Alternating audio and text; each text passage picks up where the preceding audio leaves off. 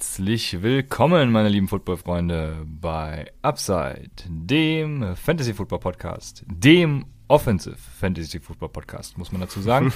äh, mein Name ist Christian, äh, an meiner Seite ist wie immer Raphael und wir sind heute sogar zu viert, denn wir begrüßen Ralf und Steven vom Mikes in Motion Podcast. Also schön, dass ihr da seid. Vielen Dank für diese kurzfristige ähm, ja, Bereitschaft, eine Folge aufzunehmen. Raphael hat das Ganze in die Wege geleitet. Raphael, wie kam es dazu?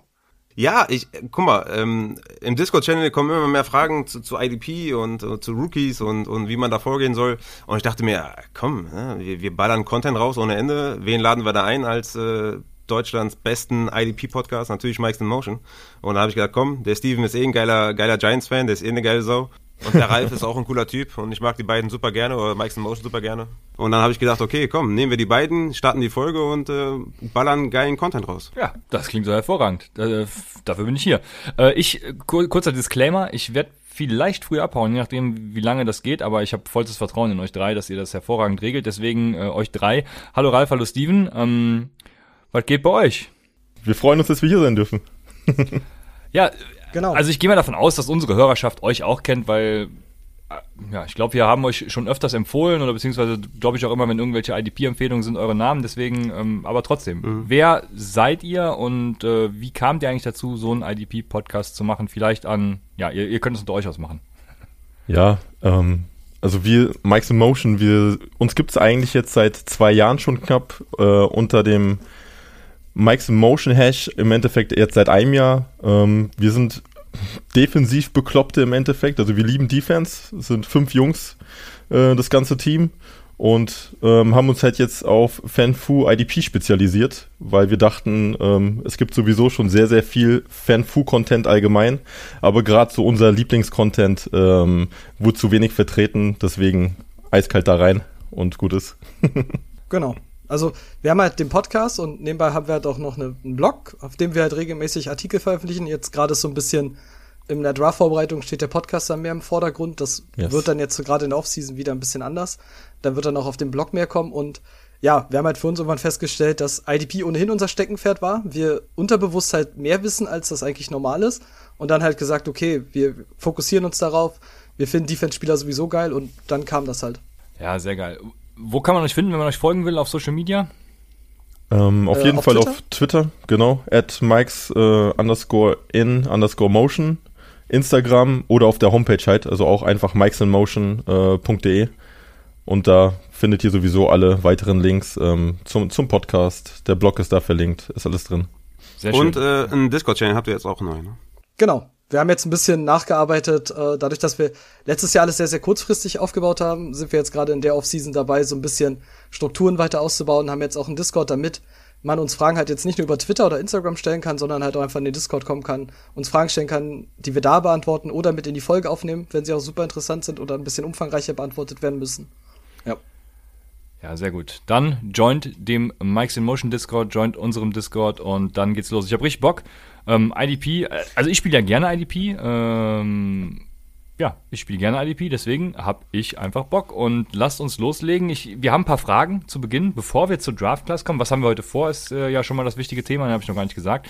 Ähm, wir wollen so ein bisschen natürlich auf die Draft Class gucken, weil der Draft Ende April ansteht. Aber Raphael hat es gesagt, IDP wird immer wichtiger. Und viele Fragen kommen, deswegen starten wir mit einer Frage von CM1702. Der fragt nämlich äh, jetzt zu dem Thema IDP natürlich passend, wie steigt man am besten in das Thema ein? Ähm, er hat dann auch gefragt, soll man eventuell eine reine IDP-Liga gründen, um sich ohne Ablenkung einfach damit zu beschäftigen und sich in die Defensive-Positionen reinzufinden? Ähm, wie, wie ist da deine Meinung, Steven? Ist eine Art, ähm, damit anzufangen. Ich, ich persönlich präferiere es allerdings äh, eher, also wenn ich jetzt Erfahrung schon habe im offensiven Football, ähm, IDP-Positionen einfach äh, zu addieren.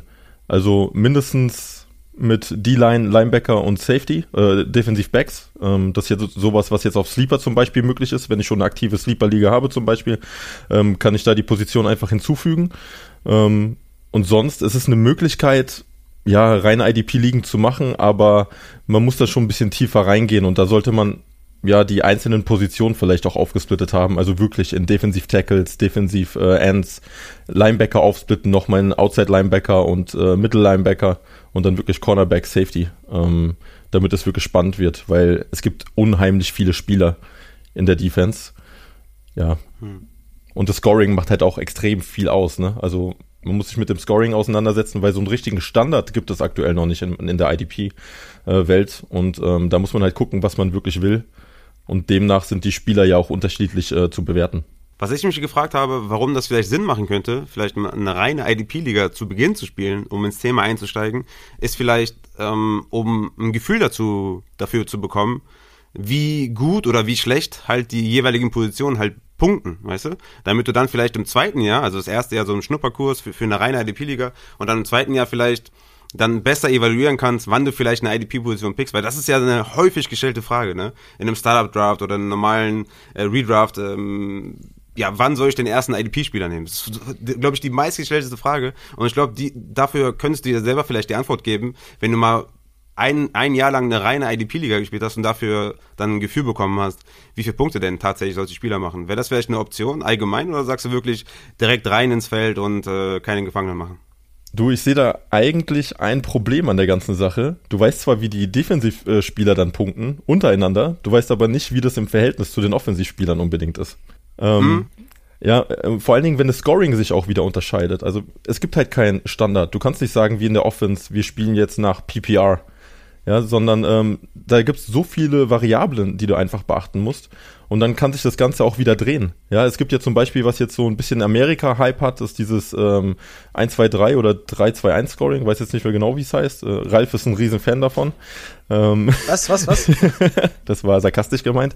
Äh, weil, und, und da sind halt bestimmte Spielertypen, wie ein Linebacker zum Beispiel, die viel tackeln, sind extrem viel wert, die sind aber so viel wert, dass du die anderen Positionen eigentlich komplett links liegen lassen kannst. Ne? Ist ähnlich mhm. wie in der offensiven Variante jetzt ein Kicker, der eigentlich komplett irrelevant ist. Ähm, mhm. Ja. Ja, also was Scoring angeht, kann ich natürlich nur, wie auch in der Offense, das äh, Analytics Scoring empfehlen. Also ähm, da bin ich großer Fan von. Ich habe in, in einem Draft jetzt in meiner Analytics Liga, habe ich, gut, Jeremy Chin ist vielleicht das komplett falsche Beispiel, weil der ist natürlich ein Safety, den man auf Linebacker einsetzen kann. Der ist natürlich auch in ganz normalen Ligen, glaube ich, relativ hoch angesehen. Ähm, mhm. Aber Carl Lawson habe ich zum Beispiel äh, in der vierten Runde gedraftet und, und äh, danach direkt Dion Jones. Also äh, da ist schon ordentlich Value am Start hier in der Analytics Liga, äh, bevor ich zum Beispiel so jemanden jemanden wie, ähm, ja, keine Ahnung, meinen, meinen ersten Tight End, äh, ja gut, das ist ein blödes Beispiel, meinen ersten Wide Receiver gedraftet habe, so. Ähm, mhm. Da wird noch was kommen. In der Dick Scrolling, da ist der Christian groß am Start, da muss ich noch einen Artikel verfassen. äh, aber das Na, kommt noch. Artikel, wir machen das auf andere Art und Weise. Ja, genau. Oder wir machen es äh, in einem äh, Kurzformat, dessen Name noch bestimmt werden muss. das ist auch möglich. Genau, ja. Da hart ähm, am Kämpfen, ja du hast ja die reine IDP-Liga mal ins Leben gerufen hier bei äh, Upside. Raphael, du wolltest es ja gründen. Ähm, jetzt haben wir die Meinung gehört. Ich, ich finde es vor allem ein bisschen schwierig. Ja, also ich glaube, das erste Jahr IDP wird vor allem dafür da sein, um zu gucken, hey, wie balanciere ich eigentlich meine Positionen aus und wie passe ich das Scoring tatsächlich an. Ähm, ja. Das ist so meine Erfahrung äh, damit. Und ich bin eigentlich, ja, ich glaube so, so, wie lange spiele ich IDP? Keine Ahnung, vier, drei, vier, fünf Jahre, ich weiß es nicht. Und äh, irgendwie, ich bin immer noch nicht fertig damit, ein richtiges Scoring zu finden. Langsam geht es ja auch los in der Offense, dass es sehr kompliziert wird, da irgendwie First Downs und, und keine Ahnung, auch Analytics Scoring, was auch immer. Ja, deshalb, ähm, ich nehme an, jetzt haben wir Ralf gar nicht gefragt, aber äh, Ralf, pflichtest du Steven quasi bei?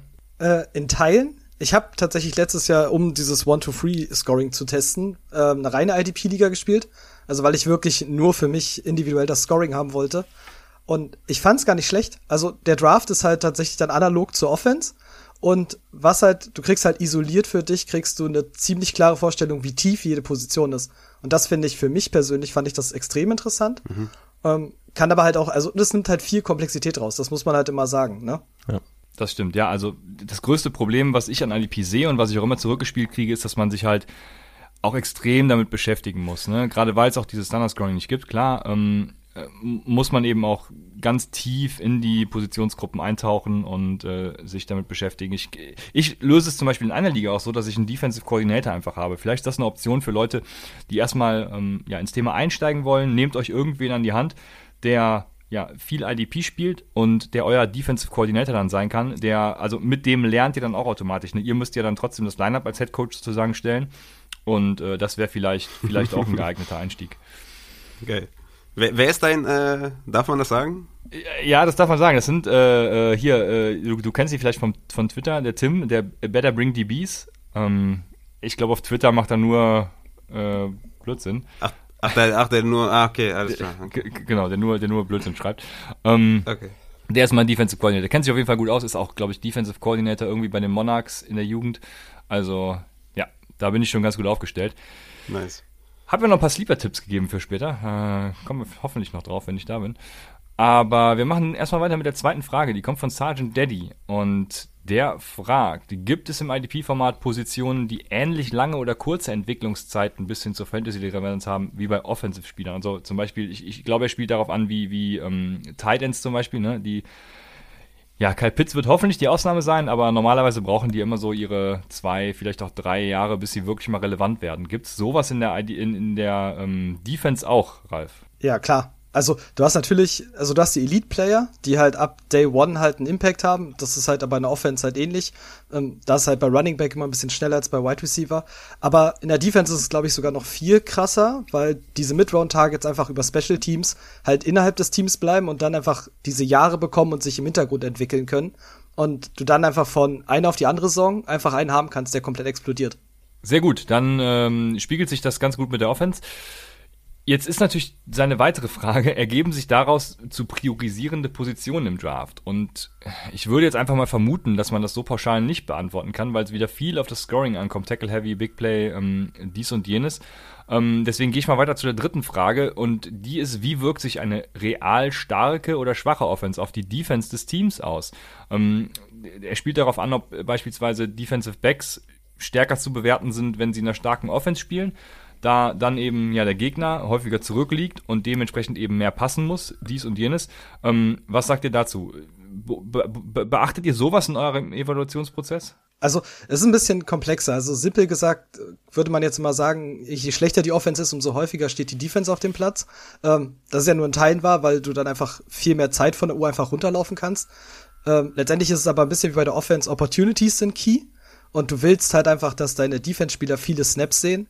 Das kann passieren, indem deine Offense halt nicht unbedingt so gut ist, aber eigentlich noch viel mehr Value erzeugt, dass wenn deine Offense einen passlastigen Ansatz hat, also jetzt zum Beispiel keinen Run-Heavy-Ansatz, die Arizona Cardinals waren vor zwei Saisons jetzt mit der neuen Air Raid Offense, waren so ein enormes Beispiel dafür. Also Butter Baker und Hicks hatten, glaube ich, 1200 Snaps, irgendwie über 200 Snaps mehr als alle anderen, weil diese Air Raid Offense halt darauf getrimmt war, schnell passlastig übers Feld zu kommen und dadurch die Offense wenig Zeit auf dem Feld verbracht hat und die Defense wieder dann zurückkam und dann einfach viel mehr Snaps sehen konnte. Und du willst halt einfach, der Ansatz sollte halt sein, dass sie vielleicht passlastig ist und dass sie schnell vielleicht mit Punkten übers Feld kommt. Sehr gut. Ähm, die nächste Frage, die er noch hat, und das ist auch die letzte von ihm, ist, wie wichtig ist für Defensive Rookies der Landing Spot, so im Verhältnis zur Offense wahrscheinlich, ähm, Ralf? Was würdest du sagen? Also man kann auf jeden Fall runterbrechen, dass es genauso wichtig ist, weil du willst halt den Supporting Cast um dich rum, also du willst halt auch eine funktionierende Defense um dich rum, das ist immer sehr vorteilhaft. Und du brauchst, musst richtig eingesetzt werden für IDP. Also jetzt, die Cardinals waren zum Beispiel mit Isaiah Simmons letztes Jahr. Der war als richtig großes Talent auch für IDP gehandelt und wurde von den Cardinals halt übers Feld geschoben, nur halt nicht da, wo er sein sollte für IDP, wenn er überhaupt auf dem Platz stand. Ja. Also es ist unheimlich wichtig. Das, es kann ja auch sein, dass du, äh, du kannst auch Miles Garrett sein, ein Chase Young, die extrem dominant sind, aber wenn rund um dich herum die Defense einfach nicht stimmt, ähm, kriegst du gar keine Chance, wirklich äh, deine Produktion irgendwie an, an den Start zu legen. Weil entweder wird der Quarterback den Ball einfach viel zu schnell los, oder es wird einfach viel zu wenig Druck von allen Seiten äh, ausgeübt, so dass äh, sich die ganze O-Line eigentlich fast auf dich konzentrieren kann. Ne? Also ähm, da guckt man schon extrem auch aufs, aufs Scheme und äh, was die allgemein spielen. Sehr gut. Ich hoffe, damit ist die Frage für ähm, Sergeant Daddy soweit beantwortet. Also ich denke auch, dass es, dass der Landing Spot tatsächlich sehr wichtig ist. Gut, das ist natürlich in allen Positionsgruppen so, deshalb lässt sich das ja nicht vermeiden. Und damit würden wir jetzt in die Evaluation der Draft Class kommen. Und ähm, ja, wenn es um Evaluation geht, ist natürlich die erste Frage, die wir auch jetzt unseren Offensive-Gästen immer gestellt haben, wie gut ähm, oder eben auch schlecht, also wie war diese Draft-Class verglichen zu anderen der Vorjahren aus eurer Sicht? Also gerne über alle Positionsgruppen hinweg. Äh, jetzt ist, ist äh, ja eure Zeit, um hier mal richtig aufzuräumen mit der diesjährigen Draft-Class. Ähm, ja, gerne Steven, äh, du darfst anfangen. Ja, grundsätzlich, wenn ich mir das Ganze so angucke, also die gesamte Qualität ist ein Stück schlechter, meiner Meinung nach, als die Offense jetzt gerade in diesem Jahr.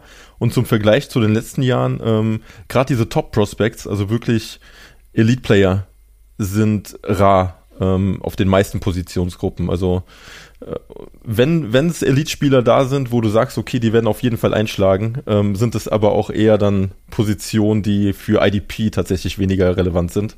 Ähm, Gerade Cornerbacks zum Beispiel, also JC Horns, Certain, ähm, da, äh, Caleb Farley oder auch den Newsom. Extrem coole Spieler, aber gerade Cornerbacks sind für IDP meistens ähm, uninteressant weil das sind Shutdown-Corner. Die werden so wenig angeworfen, ähm, außer vielleicht im ersten Jahr, weil man dann die noch ausprobieren möchte oder sie als Schwachpunkt irgendwie identifiziert. Aber danach ist es meistens so, jetzt im Folge eines Ramsays oder Latimore, die, die kriegen kaum noch Opportunities, um wirklich Punkte zu generieren. Ja, es ist, ja. Äh, was mir aufgefallen ist, wenn ich da kurz mal, wenn ich auch mal was sagen darf, sorry, wenn ich mich hier aufspiele. aber was mir aufgefallen ist bei der Edge-Klasse, ne? Also, ich habe echt so ein so so ein Chase Young vermisst oder so ein Miles Garrett vermisst, also wirklich ein Superstar Prospect.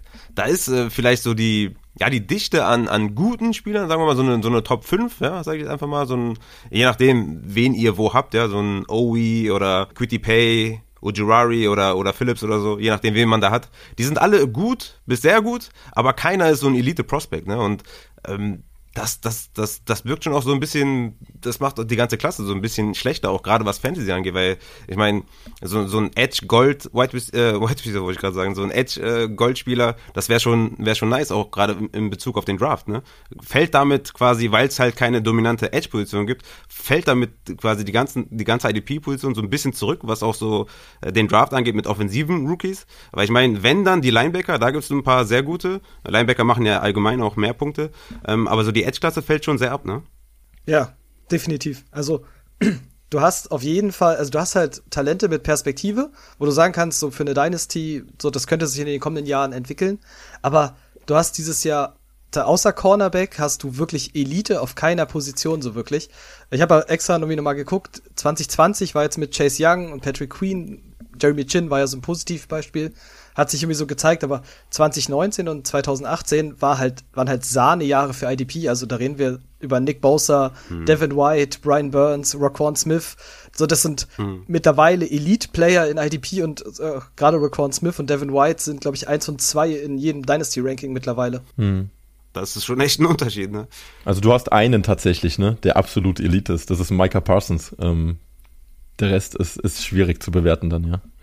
Ich, an, an der Stelle, Cornerbacks haben keinen Wert in IDP, muss ich natürlich nochmal Werbung fürs Analytics Scoring machen, weil da äh, ist Cornerback auf zum Beispiel hier Platz 4 und 6 des letztjährigen äh, ja, IDP-Formats. Also, ne, ich äh, mache nochmal Werbung und gehe direkt über zur Frage, du hast es eben schon mal angesprochen, jetzt weiß ich gar nicht mehr, wer von uns äh, vier oder wer von euch dreien es war, ähm, der angesprochen hat, dass Opportunity wichtig ist in der Defense auch genauso wie in der Offense. Ähm, ja, da ist natürlich die spannende Frage, in Dynasty bin ich ja Fan davon zu sagen, ähm, ich drafte immer das Talent äh, vor dem Landing-Spot zum Beispiel oder der Opportunity, die man kriegt. Wie ist das in der Defense? Wie verhält sich das äh, im Gegensatz zur Offense? Wir sagen ja zum Beispiel bei Running Backs immer, ähm, die Opportunity, also der Landing Spot ist super wichtig, super entscheidend. Wir haben es ja auch eben gesagt, Landing Spot ist klar wichtig, aber ähm, ja, wie ist die, das Verhältnis von Talent zu tatsächlich Opportunity Landing Spot, die der, äh, dieses Prospect dann kriegt? Ähm, glaubt ihr, das Talent überwiegt im Endeffekt und man sollte sich nicht von den Landing Spots beeinflussen lassen? Oder haben die einen viel zu starken, also einen sehr starken Impact, eurer Meinung nach?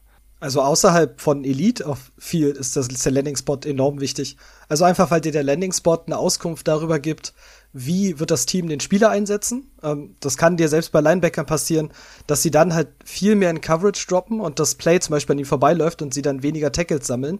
Ähm, deswegen willst du dir halt immer den Landing-Spot angucken, du willst dir angucken, wie ist die Defense aufgestellt und was ist vor allen Dingen auch der Plan des Teams oder was könnte der Plan des Teams mit dem Spieler halt sein. Gerade bei diesen Mid-Round-Targets oder bei den Spielern, wo jetzt weniger Talent da ist, die sich auch noch entwickeln müssen. Ja, und das hast du zum Beispiel äh, bei Devin Bush letztes Jahr extrem gut gesehen. Also im ersten Jahr wurde er ganz anders eingesetzt als im letzten Jahr. Ähm, Im letzten Jahr ist er fast ausschließlich in Coverage äh, gedroppt, ähm, solange er halt gespielt hatte und konnte dementsprechend sehr wenige Tackles zum Beispiel sammeln. Also so diese Grundlage an, an Punkten in der normalen IDP-Liga. Hm. Und äh, dadurch verliert er halt extrem an Wert. Ne? Im Gegensatz zu einem Devin White, bei dem war es genau andersrum. Der hat Lavonte David nebendran, der, der kümmert sich im Endeffekt um das ganze Spielfeld und der White kann sich sehr viel um, um Pass Rush und um äh, Gap Closings äh, kümmern.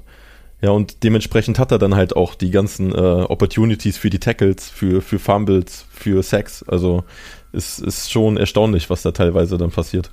Okay, dann haben wir festgestellt, Opportunity ähm, schlägt sozusagen das Talent. Opportunity kills, sagen wir ja immer, auch im, im, im Offense-Bereich. Deswegen ähm, ist das hier auch nochmal ein Haken dran. Ähm, wir haben gerade eben schon über ein bisschen über die Klasse gesprochen. Raphael meint, die, die Edge-Klasse äh, gefällt ihm irgendwie nicht so gut. Bei mir ist es die äh, Defensive Line-Klasse tatsächlich. Ich fand irgendwie. Ja, gut, die ist nochmal schlechter. da da gibt es vielleicht ja, ein, äh, vielleicht noch zwei, keine Ahnung, aber danach ist irgendwie äh, kompletter Absturz.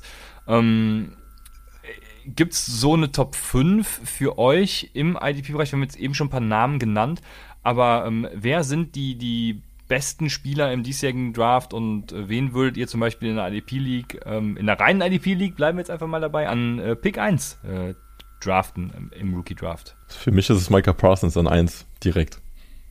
Gibt es für mich auch gar keine Diskussion. Ein, einfach weil Linebacker viel tackeln und viele Punkte machen oder ähm, Nee, weil er einfach das komplette Paket einfach mitbringt. Also okay. wenn man sich den anguckt, das ist ein, das ist ein Jahrzehnt, vielleicht auch ein Jahrhunderttalent, der Kerl. Ähm, was der allein am College abgerissen hat als Linebacker, ähm, wie, wie, wie der durch die, also die mit den Mitspielern, äh, Gegenspielern umgegangen ist. Also der hat die ja wirklich demontiert im Endeffekt. Ähm, ja, der, der Typ ist übernatürlich auf der Art und Weise. Und das einzige Negative, was man bei ihm hat, Coverage, und das ist aber nur deshalb, weil man ihn im College eigentlich nie Coverage spielen lassen hat. Also der hat vielleicht sieben bis zehn Snaps gesehen in Coverage. Den Rest ist er wirklich äh, in den Gaps gewesen oder am, am Pass Rush gewesen. Also und da hat er performt. Auch wenn er letztes Jahr ausgesetzt hat. Sorry, aber ist das, ist das wichtig für, für IDP, ähm, ob er in Coverage gut ist? Weil zum Beispiel jetzt Jeremiah Owusu Caro Moore, aber Cara Moore, der mhm. ist zum Beispiel ein guter Coverage-Linebacker. Und mhm. so als Gegenbeispiel, äh, Bolton ist eher so ein, ja, gegen den Run stark. Macht das, macht das was aus? Äh, weil das ist vielleicht dann overall talent-wise wichtig, aber für, für IDP Fantasy nicht so ganz, oder? Ja, meiner Meinung nach ist es wichtig zu wissen, ob er es kann oder nicht. Ja, weil okay. dann kannst du ungefähr einschätzen, wie er in der NFL, NFL eingesetzt wird. Eingesetzt ja, wird. Aber okay. der Kollege ist halt dafür prädestiniert, dass du ihn wirklich nach vorne schickst. Ähm, mhm. Ja, also jetzt zum Beispiel bei unseren Giants der würde Gold wert sein dort. Ja, und den wirst du nicht in Coverage runterfallen lassen. Aber dann weißt du in, in der IDP League, dass er Punkte bringen wird. Kurz um deine Frage noch aufzugreifen, also ich bin, bin jetzt nicht der IDP-Experte, aber für mich ist es natürlich auch wichtig ob, zu wissen, ob jemand Coverage kann, weil ähm, gerade dann wird er in der heutigen NFL halt auch mehr eingesetzt als so ein ja. reiner ähm, Run-Stopper, wie man ihn nochmal bezeichnet, ne? weil ähm, du brauchst halt diesen Linebacker, der auch covern kann, ähm, weil immer mehr äh, 11 Person Personal und was weiß ich gespielt wird, deswegen ähm, mu muss er sich immer mehr in Coverage fallen lassen. Und äh, für mich ist für die Rookies, das gilt übrigens auch für die Offense-Position, am wichtigsten steht er auf dem Feld. Weil nur wenn er auf dem Feld steht, äh, hat er tatsächlich die Opportunity, wir haben es eben angesprochen, ähm, um eben auch Punkte zu machen. Und ja, ja, deshalb ist es ja, klar. wichtig zu wenn, wissen. Wenn man nur so, so ein Sub-Package Interior Rusher oder sowas ist, ist natürlich dann nicht so vorteilhaft. Ne? Exakt. Genau. Aber also ja, ist im klar, Endeffekt genauso wie bei Running Backs. Ne? So Free-Down Running Backs ähm, kannst du genauso genau. Free-Down Linebacker sein. Also. Genau.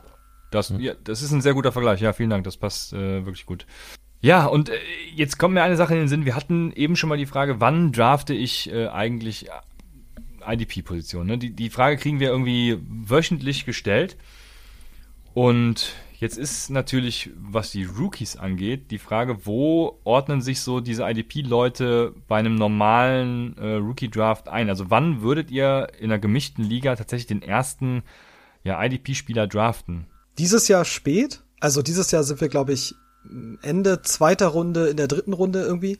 Ähm, bei den Elite-Playern, so wenn du die aus dem letzten Jahr nimmst, da würde ich sagen, da kannst du auch Ende erster Runde, Anfang zweiter rechtfertigen. das ist halt immer vom Talent dann halt abhängig, wenn du halt diese Elite-Spieler willst, wo du weißt, in der Dynasty, der kann auf Jahre ein Top-5-Linebacker sein, dann kannst du einen richtig hohen Draft-Pick dafür valuen oder rechtfertigen.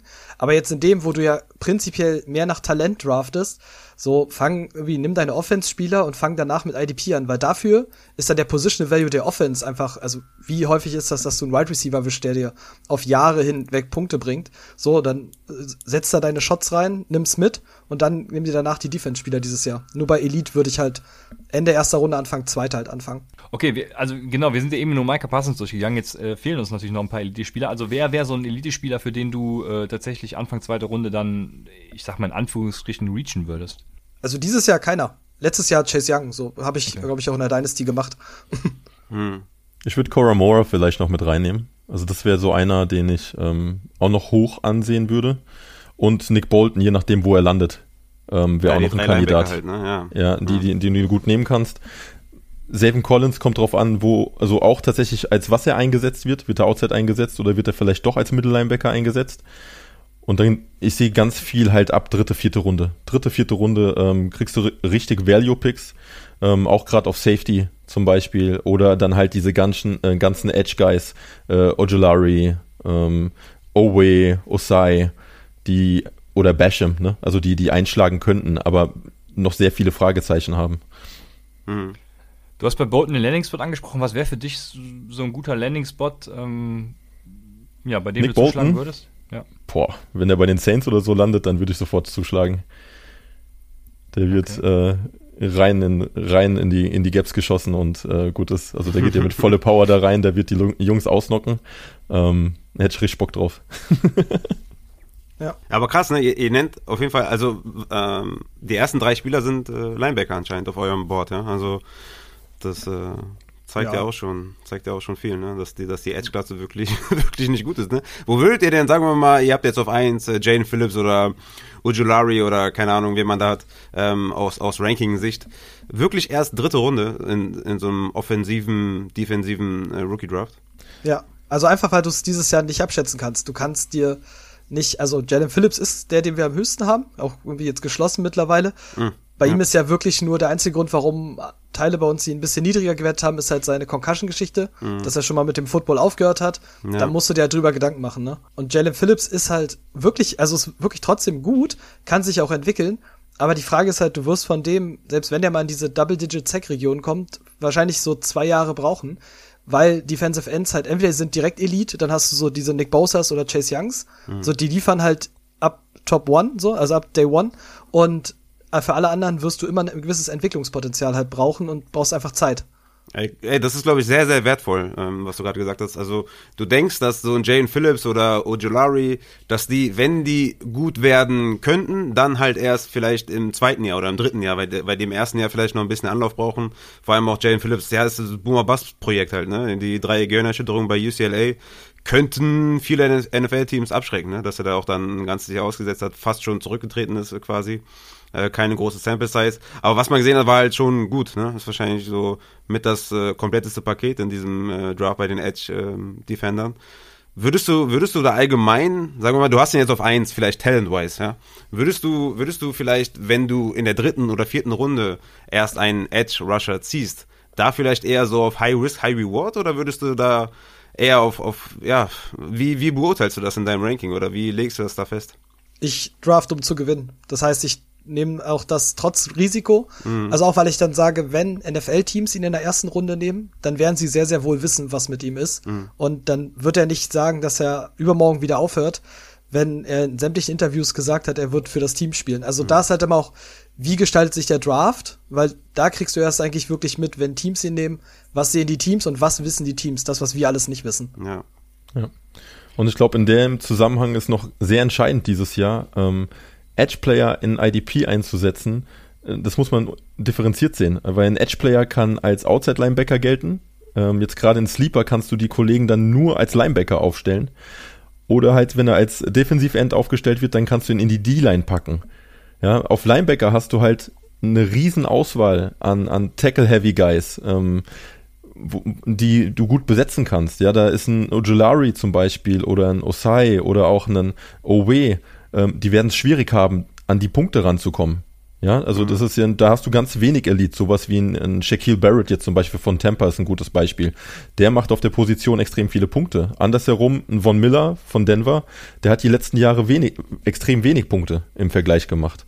Mhm. Ähm, ja, im Gegensatz dazu dann auf D-Line, also wirklich dann Defensiv End, da hast du vielleicht mhm. zehn Jungs, die dir regelmäßig Punkte machen, die Elite sind. Ja, also super wenig. Ähm, wenn ja. du da so einen Top-Prospect bekommst wie Chase Young, der ist Gold wert. Ja, interessant. Sehr cool, sehr cool. Ich glaube, davon können die Leute sich auf jeden Fall viel mitnehmen. Was wäre denn, äh, was wäre denn hier so ein Edge Rusher, wo ihr sagen würdet, okay, der hat das höchste Ceiling, weil ja dementsprechend würde man ja auch dann wahrscheinlich strafen, weil wenn man den dann hat oder der sich dahin entwickelt, ähm, dann hat man halt Gold. Oder gibt's da quasi keinen, der in die Art von Chase Young geht überhaupt oder von Bosas? Also ich glaube, das wirst du nicht kriegen dieses Jahr. Dafür sind die, gerade die beiden, sind so dominant gewesen. Ich meine, bei Nick Bosa sieht man es ja auch bei seinem Bruder, wie die Entwicklung weitergehen kann. Ähm, so, die sind Top 5, so overall über die ganze NFL. Ich glaube, weil du bei über Sleeper ja auch Outside Linebacker als Defensive Line aufstellen kannst. Also du kannst ja zum Beispiel TJ Watt von den Steelers kannst du als Defensive Line aufstellen, was halt Gold wert ist, weil er sowohl Tackles als auch Sex macht ähm, dann wäre Aziz Ojolari. Also wenn die Steelers in der ersten Runde Ojolari nehmen, an die Seite von TJ Watt, und der bei Sleeper einen Defensive Line Flag bekommt, dann bin ich Fan. Also wirklich. Dann ist das super krass, weil das, der Landing Spot in Verbindung mit dem Talent unfassbar gut ist. Go Bulldogs, will ich dazu nur sagen. also äh, da hört ihr auch schon raus, wie wichtig es ist, sich tatsächlich darauf äh, auch zu konzentrieren, wie die Spieler klassifiziert werden. Ähm, weil irgendwie ist noch kein, keine Plattform dazu übergegangen, äh, die Leute tatsächlich als Edge zu klassifizieren. Äh, ich glaube, bei Fantracks kann man es selber eingeben, aber ähm, bei MFL macht unser Commissioner das auch immer jedes Jahr aufs Neue, dass er irgendwie nach, nach True Position äh, Ranking irgendwie von ESPN das Ganze manuell anpasst äh, und dann irgendwie die Outside Linebacker auf Defensive End shiftet und was weiß ich nicht alles. Also ja, da Aber ist das nicht ja. Ist das nicht elementar wichtig? Ja, das, das, genau, genau, das ist elementar wichtig. Ja, ja, das ist das, was, ähm, äh, wer war's? Ich glaube, äh, äh, Ralf, was eben, wenn ich mich nicht alles täuscht, hat mhm. gesagt, genau. Ähm, ja, wenn du halt so einen TJ Watt hast, der auf äh, Cheatcode. Defensive Line spielen kann, dann genau, ist ein Cheatcode, ja. Und das so soll es halt eigentlich nicht sein. Und deswegen hoffe ich, Sleeper macht ja gerade Umfragen auf Twitter, ähm, anstatt dass sie irgendwie die ADP einstellen, sollen sie mal die äh, Positionen ja, ähm, detailreicher gestalten und vielleicht sogar auch äh, selbstständige Möglichkeiten bieten, um Player zu klassifizieren. Daran glaube ich zwar noch nicht, aber ja, bei MFL oder Fanchecks ist das, glaube ich, möglich und da ähm, kann man sich, was deswegen, angeht, komplett austoben. Ja, Entschuldigung. Deswegen auch der Aufruf hier an alle, die das gerade hören. Ihr müsst euch bei Twitter anmelden, dann müsst ihr Upside Fantasy folgen, dem Christian folgen, mir folgen, dann Mike's in Motion folgen, dem Steven folgen und, äh, boah, jetzt habe ich den Namen vergessen, sorry, und dem, dem Ralf. Dem Ralf, dem Ralf folgen, genau, dem Ralf folgen und dann müsst ihr bei dieser Abstimmung mitmachen, weil äh, diese Abstimmung, äh, die, die, die gerät außer Fugen. Da ist ADP höher. Äh, die Leute wollen mehr ADP-Klarheit äh, haben als irgendwie was bei ADP. Deswegen, ey, ihr müsst euch bei Twitter anmelden und an dieser Umfrage teilnehmen und die bombardieren, dass sie da endlich da den Scheiß hinkriegen. Ja, das ist wieder so eine Sache, wo ich komplett an die Wand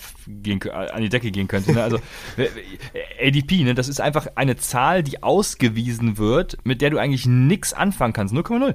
Und dann dem, dem entgegen steht eine Funktionalität, die dir ermöglicht, tiefer in die Position zu gehen oder das Scoring anzupassen. Das war auch, äh, die beiden Möglichkeiten standen dem entgegen. Und die Leute voten für ADP, da, da packe ich mir nur den Kopf. Also, wer votet da bitte? Also, true, ich hoffe, ihr seid es nicht. No, definitiv nicht. Also ich, ja. ich bete dafür, dass äh, ja. die IDP-Positionen äh, gesplittet werden, weil das ist wirklich so ein ja. Grund für mich aktuell, Sleeper nicht zu spielen. Ja, das, ja, das ist leider wirklich so, ja, das stimmt. Sehr gut. Gibt es für euch eigentlich eine Position? Wir sagen immer zum Beispiel der Tight End, ne, spielt deswegen äh, Receiver Flex.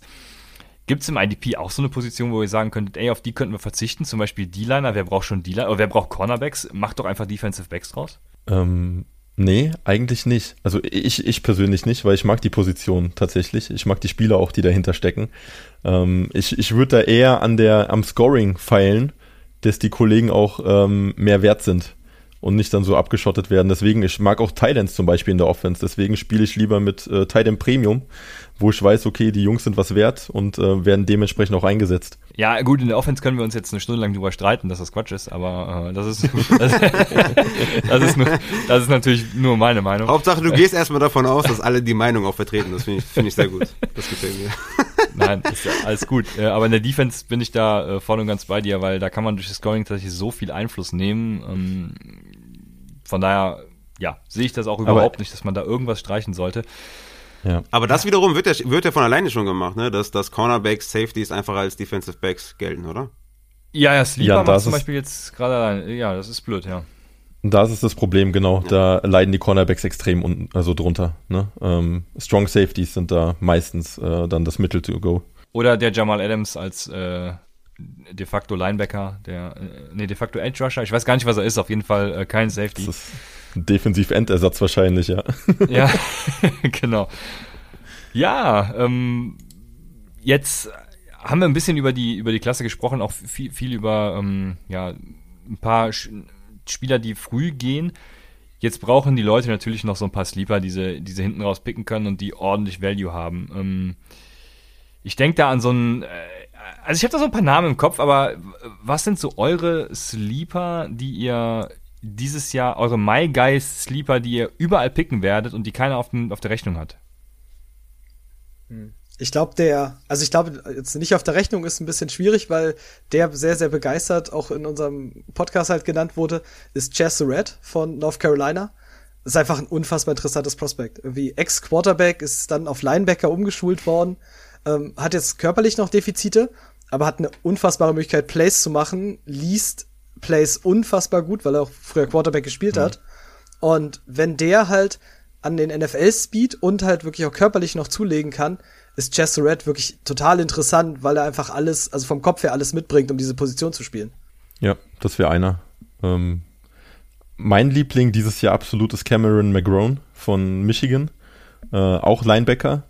Ist halt total unerfahren. Der hat nur 15 Spiele gestartet, aber ist ähm, so eine Vollmaschine, der, der mit High-Motor-Guy, der wirklich auch äh, mit vollen Körpereinsatz spielt, ist extrem speedy, also hat geilen Game-Speed, ähm, hat eine gute Reach, ist ein guter Tackler.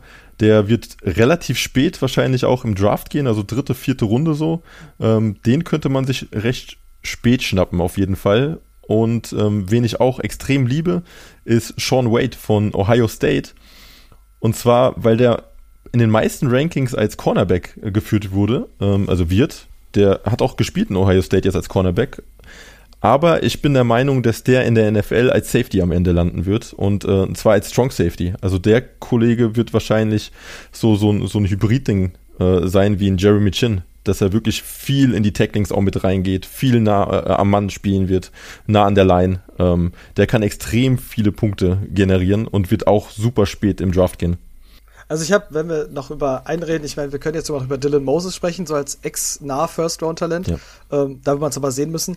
Ich finde, wenn wir mal von Linebackern weggehen, ist äh, Hamza Nasir ja, von Florida State. Ja, wir verstehen uns hervorragend, weil genau auf das Argument ähm, von wegen nächster Jeremy Chin wollte ich gerade mit Hamza Nasir, ne, mit dem, den du genannt hast. Ey, ich hatte mich schon die ganze Zeit drauf gefreut, dass du diese ganzen Namen man nennt hier. Komm. Moore und so. Ey, schade, man. Leider, leider hast du die nicht einmal genannt. Nee, nee, ich habe ich hab mich erfolgreich gedrückt. Ähm, ja, ja, genau auf den wollte ich raus. Deswegen, ja, äh, Bühne frei, Haus raus. Äh, liebe ich. Ist, die Frage ist halt, und das, da kommen wir wieder auf den Anfang zurück, Landing Spot. So, Hamza Nasiril Dean hat von Athletik, Physis, alles, um in der NFL zu spielen. So, das, das Problem ist, er kann überall spielen. Das ist ein bisschen, deswegen ist dieser Jeremy Chin-Vergleich so passend, weil Jeremy Chin wurde letztes Jahr auch ja bei den Panthers quer übers Feld geschoben, hat quasi alles gespielt. Linebacker, Safety, Cornerback. Und Nazaril Dean ist exakt ein ähnlicher Typ. So, sein Körper sagt eigentlich, ich spiele Linebacker in der NFL. Und er könnte aber halt alles spielen. Er spielt eine Mega-Coverage, hat die Größe dafür und die Frage wird halt, ist Vielseitigkeit am Ende sein Problem oder halt die Trumpfkarte, warum er eigentlich ein geiler Sleeper ist? Ja, also wenn er zu den Cardinals geht, die, die wissen nicht, wie man sowas einsetzt. Das kann ich schon aus Erfahrung sagen. Ja, also ich, ich habe ein Spiel äh, gesehen, da hat er gegen T. Higgins in Press Coverage gespielt. Das war, äh, war auch sehr geil anzusehen. Also da, da hat er sich sehr gut geschlagen, muss ich sagen. Ähm, ja, äh, auch so ein, so ein Box-Safety, äh, von daher, ich, äh, ich habe richtig Bock auf äh, Hamza Nasirildin. So, habe ich ihn auch mal genannt. Ja, sehr schön. Also ich habe noch, ich bin nicht so der Linebacker-Typ tatsächlich. Das mit, äh, ich weiß nicht, ich mag ja auch keine Running Backs, ne? Ich bin da so ein bisschen Real NFL. Äh, Linebacker, also Run Defender, Run Linebacker sind so die, die Running Backs der, der Defense. Ne? Ja, ja, ja. so ungefähr. Und ah, da, da habe ich mir tatsächlich keinen als, als Sleeper aufgeschrieben. Ich, mich, mich würde mal eure Meinung zu so ein paar, paar Leuten interessieren. Ich, ach, ja, jetzt äh, geht's los. Also auf, man muss dazu sagen, äh, Hamza äh, Nasiruddin kommt übrigens von Florida State, die seit Björn Werner kein Talent mehr hervorgebracht haben. Ähm, und da habe ich auch noch einen anderen äh, auf Edge, nämlich äh, Josh, ja, jetzt äh, kein Du. Kein Du. Kein, ja. kein Do. Do. Ja, ich weiß nicht. Also, äh, ist für mich, für mich schon, schon, Entschuldigung, ist für mich schon so ein richtiger Deep Sleeper, aber er hat eigentlich schon, schon so die Tools, die, die man braucht, bringt es halt irgendwie nicht so auf die Straße. Ähm, was haltet ihr von ihm? Ich bin das halt, ich finde es schwierig. Also, ja, ich kann verstehen, warum man das Tape mag. Ähm, einfach weil er wirklich körperlich wirklich viel mitbringt. Ähm, ich finde halt, dass das ganze Processing, also die, der ganze Ablauf bei ihm ist ein bisschen zu langsam und er müsste das halt optimieren. Also er müsste, die, diese ganze Athletik müsste einfach noch ein bisschen mehr aufs Feld kommen. Und das wirkt tatsächlich sehr träge. Er kommt damit unter deswegen nicht irgendwie an O-Linern vorbei. Und das ist halt dann natürlich in der NFL nochmal ein viel größeres Problem, weil die O-Liner da eine ganz andere Klasse haben. So, der muss sich halt sehr, sehr entwickeln und er muss dann an Technik in dem Fall einfach noch zulegen und explosiver werden. Das ist das, was ja für Edge Defender unfassbar wichtig ist, dass sie explosiv aus dem Stand kommen, damit sie alleine einen Geschwindigkeitsvorteil haben und dann die Technik einsetzen können. Ist die kleinere Version von Jason Owe, meiner Meinung nach. Also Owe bringt so eher so Top-Prospect mit, ähm, bringt das eigentlich auch nicht ganz aufs Feld, also seine Stats lassen das zumindest nicht äh, vermuten, aber die NFL-Teams sehen halt viel in den Kollegen drin. Und ähm, der Kendo, der ist wirklich so in dem hinteren, hinteren Field, was aber sehr, sehr breit aufgestellt ist. Also da kann ich dir bestimmt zehn Jungs nennen, die in dem Level sind. Ähm, da kann alles passieren. Ja, äh, spannend, du sagst es gerade. Habt ihr eigentlich irgendwo Rankings veröffentlicht? Wahrscheinlich auf eurer Seite, äh, nehme ich an. Genau, wir haben ein Early Ranking gemacht, also wir haben jetzt irgendwie uns frühzeitig mit der Klasse beschäftigt, haben das für uns gerankt, haben ein paar Sachen halt wirklich, zum Beispiel Safe Collins ist bei uns tatsächlich noch tiefer, als wir ihn jetzt haben, weil wir eigentlich vom Talent überzeugt sind, aber der Landing-Spot einfach bei ihm den Unterschied macht, ob er Platz 6 ist oder Platz 2 ist. Und deswegen werden wir die Rankings dann einfach nach dem Draft, wenn wir konkret die Teams kennen, werden wir die halt komplett nochmal nachjustieren und dann werden die halt geupdatet. Ja, sehr schön. Also guckt da auf jeden Fall dann auch bei Maximum Motion auf der Seite vorbei. Da seht ihr die Rankings. Und also ich hätte noch einige Namen, die ich hier, die ich hier nennen kann. Mein, mein Kate Johnson der Defense, den muss ich natürlich nennen. Ähm, auf Cornerback, je nach Scoring natürlich dann im Endeffekt nicht so relevant tatsächlich. Ähm, Tay Gowan von UCF äh, hat ein, also ist gut in Zone Coverage, hat auch ein geiles Zone Coverage Great in, in Man Coverage äh, auch okay, aber jetzt nicht so, so der Knaller wie in Zone. Ähm, ein Small School Guy natürlich äh, bei UCF äh, hat Probleme in Press gehabt, so ein bisschen. Äh, ja, Tay Gowan, mein K. Johnson, der Defense, ich draft ihn. In Analytics bestimmt gut. ja, ja, ja, gut. Das, ja. ja. also für, für Analytics liegen auf jeden Fall. Das Problem ist wirklich in, in diesen Standard, ich sag jetzt mal Standard dazu, ne, IDP liegen, ähm, sind dann die Opportunities für, bei den Cornerbacks und, und was sie im Endeffekt dann aufs Feld bringen. Also wir, wir hatten so einen Vergleich gehabt, zum Beispiel, du brauchst, wenn du einen Elite-Cornerback in einem Team hast und du wirst als Zweiter hinzugefügt, wirst du wahrscheinlich die Möglichkeiten haben, wirklich Impact aufs Spiel zu haben. Ja, IDP-wise. Ähm, mhm. Aber das ist halt bei Cornerbacks super schwierig einzuschätzen. Und du willst halt keine Outside Corner. Ja. Also, weil Outside Corner, was passiert dir, wenn du jetzt nicht mit Analytics Scoring spielst? Ähm, was passiert dir halt im Spiel? Entweder du wirst geschlagen ähm, oder das Ding ist halt durch oder der Ball geht irgendwo hin. Aber selten ist es jetzt so, dass der Outside Corner jetzt immer den Tackle landet. Das passiert sehr, sehr selten im Spiel. Hm. Deswegen, selbst wenn wir Cornerbacks wollen, dann willst du eher einen Slot Corner, also Nickel Cornerback. Wirklich der die kurzen Teile des Feldes, da wo du eher noch einen Tackle setzen kannst, wo das Play nicht, also wo das der Spielzug quasi nicht vorbei ist. Ja, fair. Das ist ein fairer Punkt. Also bleiben beim Team. Aaron Robinson nehmen wir dann von UCF. Ähm, der ist nämlich dieser Slot Corner, aber, aber gut, ich bleib bei Tay Go. Ich weiß gar nicht, ob ich ihn richtig ausspreche. Auf jeden Fall Tay Gowen, ähm, mein Kate Johnson, der Defense. Jo, äh, jetzt sind wir noch mal kurz bei dem, bei dem Cornerback-Punkt. Was ist für euch, das werden wir auch oft gefragt, tatsächlich die ideale äh, Verteilung der Positionen? Ähm, nehmt ihr Cornerback mit rein, wenn ihr könnt? Äh, wenn ja, wie viele und generell auch wie viele von den anderen Positionen? Ja, also, wir, wir also ich spiele es total gerne, dass ich die Position komplett aufsplitte. Und äh, meistens machen wir es so, dass wir mit zwei Defensive Ends, zwei Defensive Tackle, ähm, vier Linebacker und dann zwei Cornerbacks und zwei Safeties spielen. Und da kann man tatsächlich noch variieren, ob ich dann Flexbots zum Beispiel mit reinnehme, ähm, gerade im Defensiv-Back-Bereich. Äh, genau. Total gerne. Also ich finde Cornerbacks und sonstiges wichtig. Ich will die auch mit drin haben. Ähm, die sollen relevant sein und nicht wie Kicker äh, aus, aus der Liga verschwinden. ja, sehr gut. In der Analytics-Liga spielen wir übrigens auch mit Kickern. Das, äh, ich, also ja, ich kann verstehen, dass man irgendwie äh, ja, alle Positionen drin haben will, aber das, das muss ich denen tatsächlich noch austreiben. Das haben sie irgendwie noch nicht so verstanden. Das ist, ich weiß nicht, das Scoring ist zwar auch angepasst, aber ja, ich weiß nicht so recht, ja. Ähm, Gut, vielen Dank dafür. Gibt es für euch noch weitere Spieler, Sleeper, ähm, ja, eure My Guys, über die ihr unbedingt sprechen wollt? Ich, komm, einen gebe ich noch. Ähm, wenn wir auch so wieder, da gehen wir auch in die fünfte Runde, wird es wahrscheinlich werden. Ähm, Warte mal. Sind wir auch wieder bei Sorry, fünfte Runde im Rookie Draft oder fünfte Runde NFL Draft? Fünfte Runde NFL Draft ah, okay. wird das wahrscheinlich werden. Äh, Ohio State, äh, Justin Hilliard ist auch wieder Linebacker. Mhm. Hat wenig Sample Size, also hat wenig Snaps im College gespielt, hat aber eine unfassbare Entwicklung. Also hat wirklich, du siehst im College klar diese Entwicklung, wie er, wie ins Team kommt, immer besser wird. Hat dann auf dem Senior Bowl wirklich enorm gute Werte hinterlassen. Und der könnte halt wirklich mit Entwicklung, der könnte sich wirklich zu einem richtig guten Weak Side, Strong Side Linebacker entwickeln.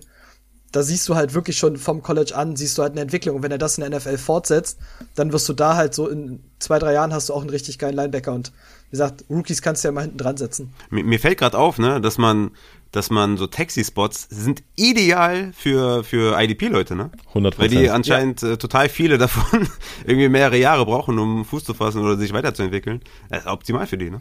Ja. Ich würde auch noch einen ra äh, raushauen, wenn ich darf. Ähm, und dann äh, schließe ich mich ein bisschen Christian an äh, mit der Aussprache, das ist nämlich bei dem Kollegen ein bisschen schwerer. Äh, Dayo Odeyingbo von Vanderbilt ist ähm, ein 6'6 großer Hühne, 276 Pfund schwer. Ähm, ja, absolutes Tier, ist explosiv, hat gute Hände, hat sich leider im Senior Bowl verletzt, ähm, weshalb er wahrscheinlich bis Anfang der Saison, vielleicht sogar in die Saison rein, äh, noch ausfällt. Wird deshalb auch ähm, recht spät im Real Draft gehen, also der wird auch Day Free wahrscheinlich irgendwann äh, dann erst äh, gezogen werden. Aber das ist ein Kollege, von dem verspreche ich mir extrem viel und der ist auch ähm, sehr vielseitig einsetzbar. Also es wird auf jeden Fall Interesse von NFL-Teams geben. Der kann wirklich in der Line überall spielen, von One-Technik bis Five-Technik rüber, könnte sogar als Outside-Linebacker aufgestellt werden. Ähm, super interessanter Pass-Rusher. Könnte, könnte, wirklich könnte so ein Max Crosby oder sonstiges werden, den keiner auf der Uhr hat und ähm, dann vielleicht auch mit einer 10-Sack-Saison am Ende da ist. Sehr gut. Ja, ich äh, vielen Dank. Ich glaube, äh, unsere Hörer sind ganz gut gerüstet jetzt für ihren IDP-Draft. Ähm, ich habe im Vorfeld im Off haben wir schon ausgemacht, äh, dass wir natürlich nochmal eine IDP-Folge generell aufnehmen. Das, darauf nagel ich jetzt hier äh, einen von euch zumindest äh, fest. Das wird noch passieren in, im Sommerloch, sage ich einfach mal, zwischen Draft und Fantasy Draft. Von daher äh, freut euch drauf, kommt noch mehr. Und gerne alle Fragen auch dazu äh, dann nochmal in unseren Discord was ihr auch immer in der Folge wissen wollt, auch gerne dem Discord von Mike's in Motion joinen. Ihr habt es eben gehört, den gibt es auch neu. Und jetzt wollte ich gerade auf Twitter euren, ja, euren Handle gucken. Ähm, sagt nochmal bitte, wo man euch findet und wie man euch folgen kann und wie man euch mit euch interagieren kann. Ja, auf Twitter, also unter Mikes unterstrich in unterstrich Motion. Ich glaube, wenn man Mikes in Motion eingibt, findet man es auch. Also gibt es nicht so viel. Ähm, ansonsten halt, ja, wir sind auch auf Instagram und man findet uns jetzt mittlerweile, wir haben jetzt einen Discord, da kann man halt auch wirklich Fragen stellen. Wenn es kleine Fragen sind, können wir die direkt beantworten. Wenn es große sind, nehmen wir die mit in den Podcast, weil wir festgestellt haben, so über Twitter selber ist das halt immer, kriegst du nicht ganz so viel. So, aber in Discord, ich habe, glaube ich, letztes Jahr gerade bei euch im Discord auch so viele IDP-Fragen beantwortet, ähm, dass ich dann gesagt habe, okay, irgendwann, jetzt können wir für uns auch mal den Rahmen schaffen, dass wir sowas auch mal im Podcast beantworten können. Sehr gut. Ja. Ich glaube, die, ich glaub, die Folge war, war sehr sinnvoll, auch vor allem ja für, für Leute vielleicht, die ja, ich will jetzt nicht sagen, die, die sehr viel auch dann so real äh, NFL-Podcasts hören zu den Rookies, dass man auch jetzt hier gehört hat, irgendwie, dass die Linebacker ja viel mehr Value haben als die, als die Edge Rusher oder D-Liner oder sowas. Ich glaube, das ist sehr wichtig, dass ja fast die ersten vier Picks, wie ich jetzt verstanden habe, mit Parsons, Cora Moore, ähm, ja, Bolton war jetzt noch da und, und Collins, dass die halt höher bewertet sind als die Edge Rusher. Das ist, glaube ich, eine wichtige Information auch dann für eure Rookie-Drafts. Auf jeden Fall. Je nach Scoring äh, ist das in der Tat richtig.